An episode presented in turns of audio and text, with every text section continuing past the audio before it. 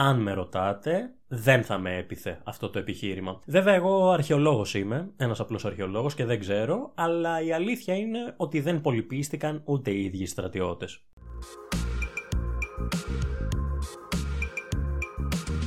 Καλώς ήρθατε.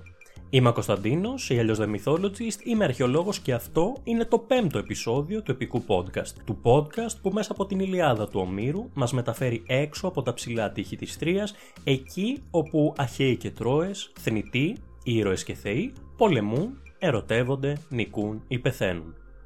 Αν σας αρέσει αυτό που πρόκειται να ακούσετε, μπορείτε να επισκεφτείτε την περιγραφή του podcast, εκεί όπου θα βρείτε τα link που θα σας οδηγήσουν στα social media, αλλά εκεί όπου θα βρείτε και τους τρόπους με τους οποίους μπορείτε να στηρίξετε την προσπάθεια που κάνουμε, τόσο στο επικό podcast, όσο και στο κανάλι The Mythologist. Δεν ξέρω αν το έχετε παρατηρήσει, οι θεοί στην Ιλιάδα συμπεριφέρονται πιο πολύ σαν άνθρωποι παρά σαν θεοί. Είπαμε, OK, να έχει ο καθένας τον στόχο και τα συμφέροντά του, αλλά αυτοί το παράκαναν.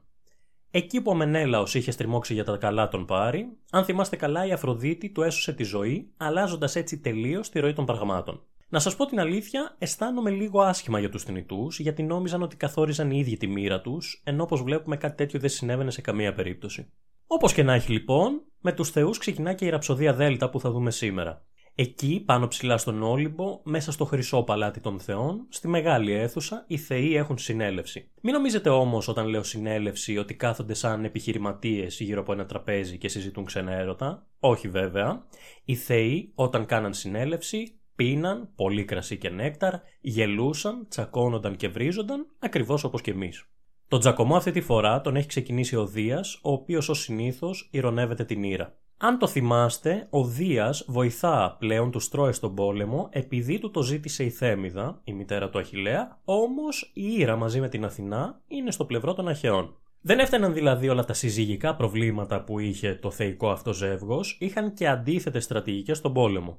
Κουβέντα στην κουβέντα, η Ήρα εκνευρίστηκε, δεν είχε άλλωστε και τη φήμη της πιο ήρεμης, αλλά αποτέλεσμα αυτής της οργής που έδειξε η Ήρα ήταν ο Δίας να την αποκαλέσει άθλια. Και λίγο πριν τα πράγματα χειροτερεύσουν, ευτυχώς ηρέμησαν διότι επενέβησαν οι ψυχρεμότεροι. Τουλάχιστον από αυτή την συνέλευση με το πολύ κρασί, τον νέκταρ και τις βρισιές βγήκε μια κοινή απόφαση. Η Αθηνά έφυγε από τον Όλυμπο με προορισμό την Τρία διότι είχε μια πολύ σοβαρή αποστολή. Πίσω στο πεδίο της μάχης, οι Τρόες μετά την καθαρή νίκη του Μενελάου είχαν ορκιστεί να παραδεχτούν την ήττα τους, όμως οι θεοί όπως τα βλέπαμε είχαν άλλα σχέδια. Η Αθηνά, έτσι πάνσοφη που ήταν, κατέβηκε εκεί στο πεδίο της μάχης και χώθηκε μέσα στους Τρόες, ψάχνοντας έναν συγκεκριμένο από αυτούς με το όνομα Πάνδαρος, ο οποίος ήταν ένας πολύ ικανός τοξότης. Τι μπορεί να ήθελε όμως η Αθηνά από έναν απλό τοξότη, τον πλησίασε και του ψιθύρισε στο αυτί ότι αν βγάλει τώρα το τόξο και το βέλος του και χτυπήσει τον Μενέλαο, ο Πάρης, ο πρίγκιπάς του, θα τον γεμίσει δώρα και πλούτη. Ο Πάνδαρος δεν δυσκολεύτηκε να πιστεί, ένιωθε πολύ πατριώτης εκείνη τη στιγμή και σίγουρα τα δώρα του Πάρη τον είχαν τελεάσει, σήκωσε όντως το τόξο του, το τέντωσε με το βέλος, σημάδεψε και έριξε. Και βρήκε στόχο. Ο Μενέλαος χτυπήθηκε και από το σώμα του άρχισε να αναβλύζει μαύρο αίμα. Εκείνη τη στιγμή ο ίδιος, όπως και ο Αγαμέμνονας ο αδερφός του, τα έχασαν. Τους κυρίευσε ο φόβος. Είχε έρθει η ώρα άραγε. Έτσι θα τελείωνε αυτός ο μάταιος πόλεμος. Από ένα βέλος. Μέσα σε αυτό τον πανικό, ο Αγαμέμνονα προσπαθεί να κάνει τον Μενέλαο να κρατηθεί και να μην πεθάνει. Είμαι σίγουρος ότι το έχετε δει σε ταινίες. Είναι η στιγμή κατά την οποία ο πρωταγωνιστής πιάνει το κεφάλι του άλλου πρωταγωνιστή, ο οποίος ετοιμάζεται να πεθάνει και τον συμβουλεύει να μην πάει προς το φως. Όντως και σε αυτή την περίπτωση, ο Μενέλαος έπρεπε να μείνει μακριά από το φως. Φωνάζει ο Αγαμέμνονας να έρθει η ιατρική φροντίδα και επειδή αυτός που πέθαινε δεν ήταν όποιος και όποιος, ο γιατρός ο οποίος ήρθε δεν ήταν επίσης όποιος και όποιος, ήταν ο Μαχάωνας, ο γιος του Ασκληπιού, του θεού της ιατρικής. Φυσικά ήξερε καλά τη δουλειά του, του έπλυνε την πληγή, το έβαλε και βοτάνια για να αρχίσει να επουλώνεται και ο Μενέλαος τη γλίτωσε κυριολεκτικά παρατρίχα. Τι έγινε όμως, μήπως ο Τρόα τοξότη δεν πέτυχε ακριβώς το σημείο που ήθελε, παρά το γεγονός ότι ήταν τόσο ικανός; Όχι βέβαια, σκοπός της Αθηνάς δεν ήταν να σκοτωθεί ο Μενέλαος. Το σχέδιο των θεών ήταν πολύ πιο περίπλοκο από αυτό. Την ώρα που το βέλος έφυγε κατευθείαν για να κόψει τον ύμα της ζωής του Μενελάου, η Αθηνά κανόνισε να τον χτυπήσει λίγο πιο κάτω, κάτω στη ζώνη, σε ένα σημείο που σίγουρα θα γλίτωνε.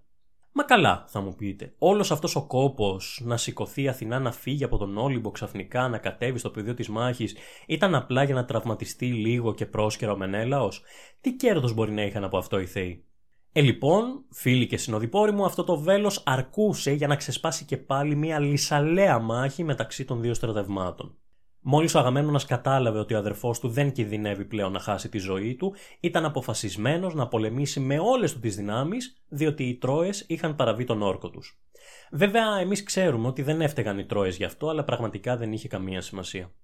Φυσικά, ο χρόνος που είχε ήδη περάσει ήταν πολύτιμος. Κάθε δευτερόλεπτο που ο Μενέλαος ήταν τραυματισμένος και ο Αγαμένονα ασχολιόταν με αυτό ήταν πραγματικά πολύτιμο, διότι οι Τρόες με το που είδαν το βέλος να βρίσκει τον στόχο του ετοιμάστηκαν για επίθεση. Σε χρόνο ρεκόρ οι φάλαγγέ τους κύκλωσαν τους Αχαιούς. Ο Αγαμένονα σηκώθηκε και άρχισε να εμψυχώνει το στρατό του, ο οποίος είχε σοκαριστεί από την επίθεση που δέχθηκε ο Μενέλαος. Το επιχείρημα του Αγαμένονα ήταν ένα. Οι Τρόες έσπασαν τον όρκο τους και αυτό ο Δίας δεν θα το αφήσει να περάσει έτσι. Εγώ προσωπικά, αν με ρωτάτε, δεν θα με έπιθε αυτό το επιχείρημα. Βέβαια, εγώ αρχαιολόγος είμαι, ένας απλός αρχαιολόγος και δεν ξέρω, αλλά η αλήθεια είναι ότι δεν πολυπίστηκαν ούτε οι ίδιοι στρατιώτες. Με τον Μενέλα ο τραυματισμένο και τον Αγαμέμνονα σε άγχος, οι στρατιώτες αρνήθηκαν αυτήν την εμψύχωση, η οποία μετατράπηκε γρήγορα σε κράξιμο. Δηλούς τους ανέβαζε ο Αγαμέμνονας, άψυχους τους κατέβαζε, σαν πολύ γρήγορα δεν άλλαζε διάθεση ο Αγαμέμνονας, όμως εντάξει, τον καταλαβαίνω, οι στιγμές ήταν κρίσιμες. Παρ' όλα αυτά η λύση ήταν μία. Αφού δεν μπορούσε να πείσει όλο το στρατό, θα έπρεπε να πείσει τους άρχοντες. Κάθε άρχοντας από κάθε πόλη της Ελλάδας ήλεγχε και τον δικό του στρατό, οπότε αν έπιθε τους άρχοντες θα έπιθε και τον στρατό του.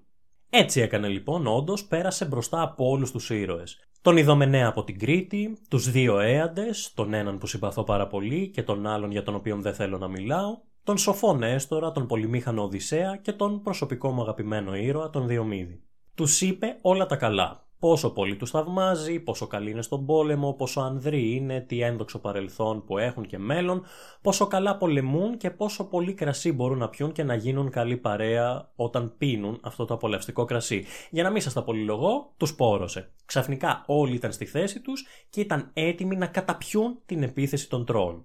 Και η μάχη φούντωσε. Όπως είπαμε, κάθε άρχοντας ήλεγχε τους δικούς του στρατιώτες.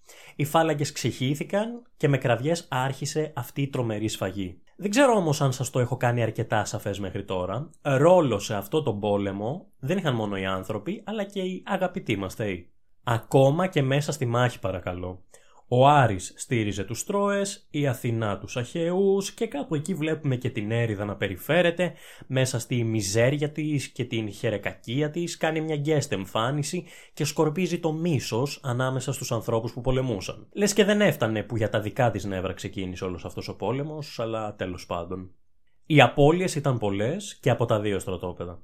Το αίμα κυλούσε ποτάμι. Όμως μετά από λίγο η πλάστιγκα άρχισε να γέρνει προς τη μεριά των Αχαιών, οι οποίοι νικούσαν. Άρχισαν οι Τρόες να υποχωρούν οι τιμένοι, αλλά για μαντέψτε τι έγινε, ναι και πάλι καλά μαντέψατε, επενεύει ένας θεός. Αυτή τη φορά δεν ήταν ούτε η Αθηνά, ούτε η Αφροδίτη, ούτε ο Άρης, ούτε η Έριδα, ήταν ο θεός του φωτός, ο Απόλλωνας, ο οποίος με τη φωνή του ενθάρρυνε τους Τρόες να συνεχίσουν να μάχονται.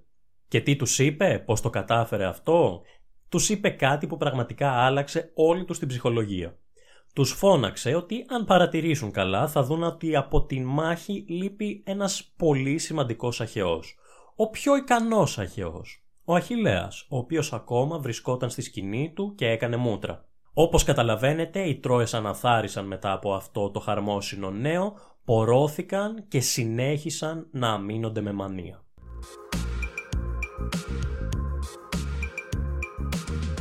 Έτσι λοιπόν τελειώνει η ραψοδία Δέλτα μέσα σε αυτή τη μάχη.